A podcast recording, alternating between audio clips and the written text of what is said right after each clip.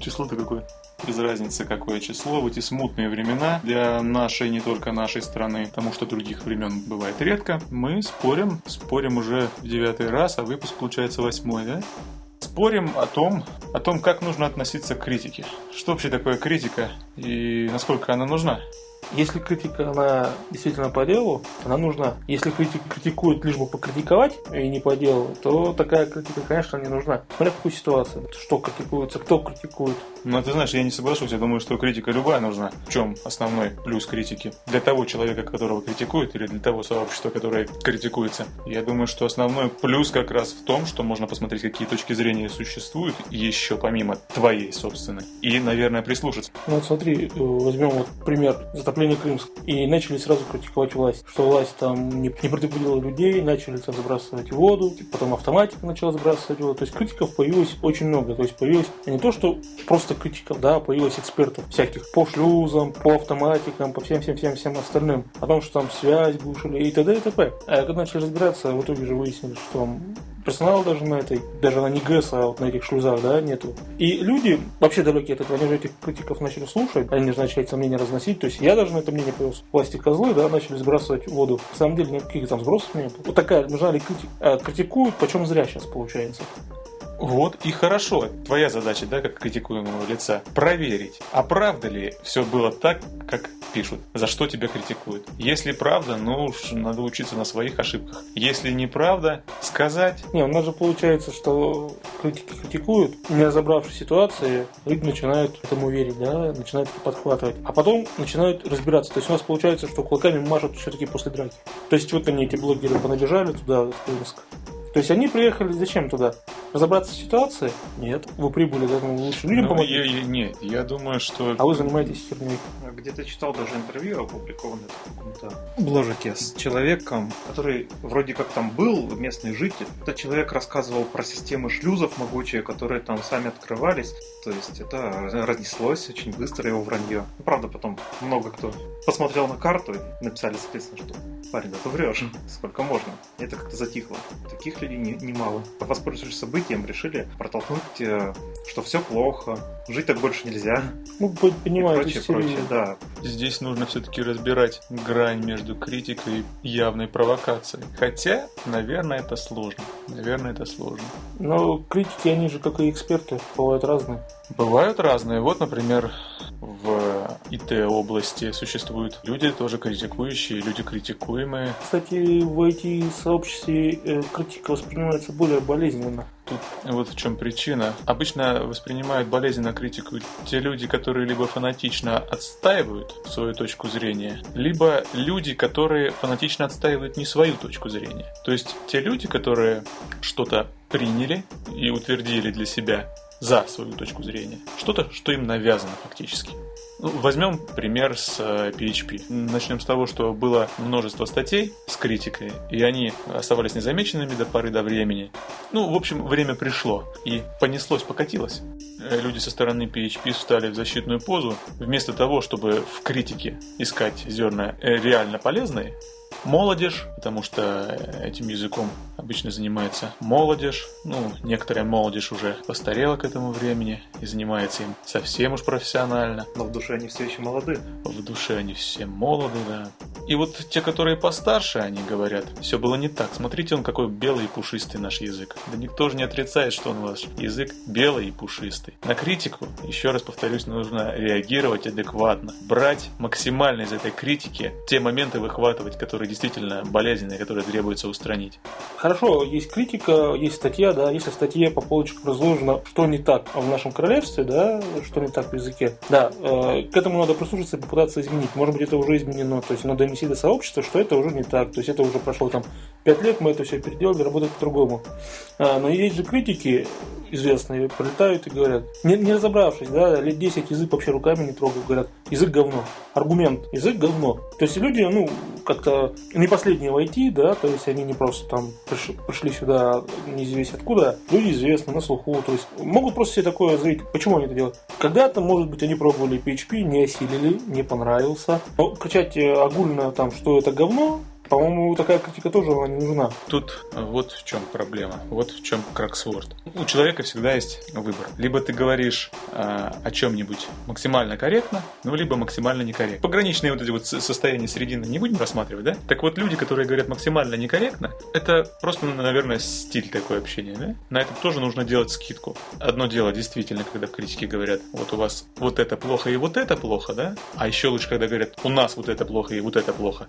Вот так вот Армин Роначар критиковал Python э, в конце прошлого года. Он сказал, что ему не нравится, что у нас плохо, он говорил. И это совершенно адекватно воспринимается. Ну, то есть человек, который работает с этим языком, да, он его Конечно. критиковал. Ну, тут э, нужно сказать, что в PHP в большей степени преобладает контингент немножко другого направления, а они такие максималисты воинствующие. У нас все хорошо, у нас все хорошо, а будет еще лучше подождите лет пять еще. И... Да, вы не смотрите на то, что вот это вот плохо, но у нас ведь вот что еще есть. И это еще, оно очень хорошее.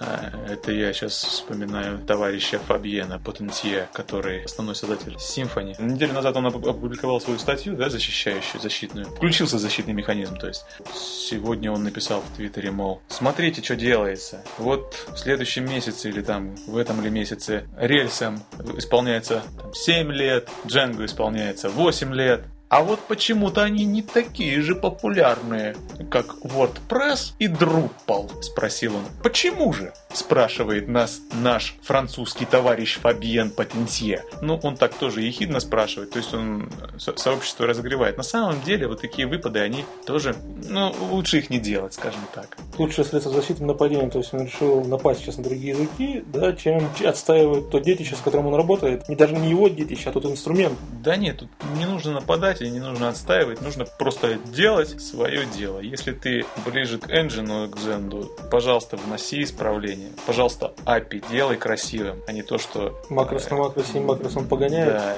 Если ты где-то более высоко, вот как Fabian, пиши фреймворк. Ты молодец, что пишешь. Ты знаешь, кстати, вот эти вот люди, как ты говоришь, которые высоко, они, по-моему, к критике относятся совсем болезненно, потому что они себя считают, общество считают авторитетными людьми, которые лучше знают, да, что происходит, чем нежели тот, кто тебя критикует. Да, совершенно, совершенно. Мы это увидели вот как раз вчера и позавчера, когда все вменяемые интернет-СМИ, даже одна энциклопедия протестовала. И два поисковика. Да, а какая-то дама ну, очень, очень сведущая в этих вопросах сказала, что все это неправильно, все это педофилы, гады, противные. Ну, это мы сейчас о принятом новом законе вернее, законопроекте, законопроекте поправки к закону, да. который вносит поправки в несколько законов, которые вступят в силу с 1 ноября, нашумевший законопроект о черных списках. Вот. То есть нас в очередной раз идиотизм над здравым смыслом взял верх. Ну смотри, если звезды зажгли, значит это кому-то надо. Ну да, то есть а, прикрываться и... в этот момент детьми и педофилией. Ну да, не совсем честно, даже скажем так, совсем не честно. Ну опять, если говорить о том, что там сверху им виднее, как у Высоцкого. Кстати, эта песенка-то, если кто помнит, она грустно закончилась. И виновен-то был не жираф вовсе. Так вот это значит, что мы как раз не должны говорить, что им там сверху виднее, потому что им сверху не виднее. И это доказывает вот эти вот все обращения и Яндекса, и Гугла. Хочу покритиковать этот запикаете долбанутый закон. Потом мне интересно, они хотят бороться с педофилией, да, сайты закрывать, э, урлы, да, черный список носить. Ну вот, есть у нас единая база, это реестр черных списков. Дальше, что с ней? Э, провайдеры должны эти сайты блокировать, каждый провайдер? Да нет, ровно то же, что и со списком э, экстремистских материалов, который сам является. Ну, то есть, ну, каждый провайдер экстремистским должен... материалом, получается... потому что содержит призывы. То есть, провайдер получает этот список, да, у себя в фильтрах его как-то вставляет в этот список. И как я понял, то список еще будет в публичном доступе. То есть это, в принципе, будет один большой каталог э, ресурсов. Да, куда можно будет зайти да, и, спокойно, и, и пройти да, по адресам. Да, и найти. Некоторые из них даже могут оказаться рабочими решили, мы примем закон, да, и быстро-быстро-быстро, как у нас это обычно бывает, когда нужно, закон был принят во всех трех чтениях. И уже быстро вступает в силу, буквально через там 2-3 месяца. Да, и смотри, какой клевый плацдарм для инициативы введения, к примеру, интернет-паспортов. То есть, фактически, наверное, логичный следующий шаг будет э, заключаться в том, что требуется идентифицировать конкретного человека. Картина оформится, мы уже увидим пейзаж полностью. Или натюрморт. Кстати, к слову, об этом законопроекте законопроекте, опять же, а, если против него так выступали Википедия, Яндекс, а, другие... Google, нет, подожди, а, а что, они же ничего не понимают. Ну... Нет, ну хорошо, ну просто я предполагаю, что того же Яндекс, тоже Википедия есть достаточно технических специалистов, Юристов. которые не просто огульно против этого закона, потому что он там свободу резко ограничил. Я думаю, что у них есть вполне понятная критика по техническим вопросам. И если у них есть эта критика, они вполне могут предложить варианты решения этих сложностей с законом. То есть каких-то неувязок или каких-то ошибок в законопроекте. Что мешало их привлечь э, для решения? Ничего не мешало. Нужно было решить, и они решили. Так вот, я говорю, что закон принялся быстро очень, да, вместо того, чтобы взять опыт школьных фильтров, опыт крупных компаний, опыт других учреждений, которые борются, вот, которые пишут контент-фильтры. Тем более борьба-то а, с этим э, плохим контентом, Конечно, кстати, она, методы борьбы, они есть.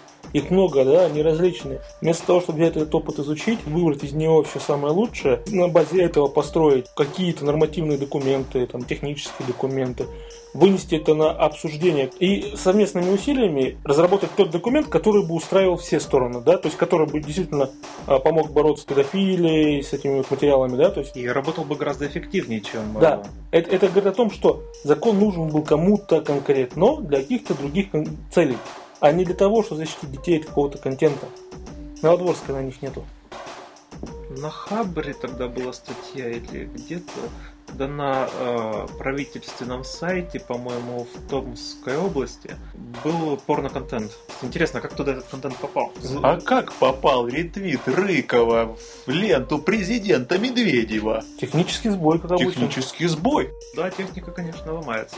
А, кстати, вы, вы сидим, мы здесь сидим втроем, а вы эти заявления-то подали, что на разрешение митинга мы три человека собрались, по закону-то нельзя, еще, еще критикуем, тут сидим законы, в черте города. Ну, мы пока еще не в общественном месте. Пора, по-моему, разбредаться, пока за нами ОМОН не выехал. Это мысль.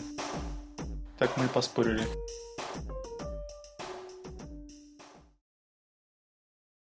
Вот я не понял. То есть детям теперь можно будет смотреть взрослое порно, а взрослым нельзя будет смотреть детское порно или что они добиваются?